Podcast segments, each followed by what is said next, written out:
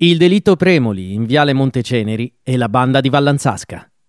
Come si può spiegare l'omicidio di un medico, uomo per bene e padre di famiglia senza nessun nemico? Umberto Premoli trovò la morte mentre rientrava a casa la notte del 30 ottobre 1976.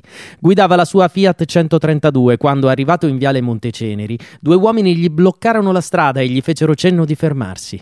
Entrambi erano armati, impugnavano rispettivamente una carabina semiautomatica e un fucile a canne mozze.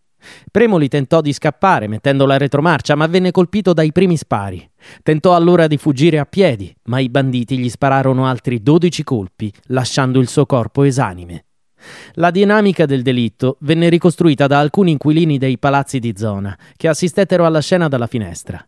I due killer, una volta ucciso l'uomo, rubarono la sua macchina che aveva però subito dei danni causati dal tentativo di fuga.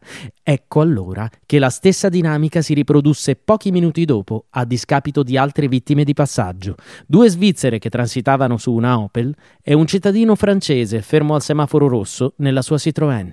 Loro però, fortunatamente, non vennero colpiti mortalmente. Gli autori di questo susseguirsi di terrore vennero arrestati due settimane dopo.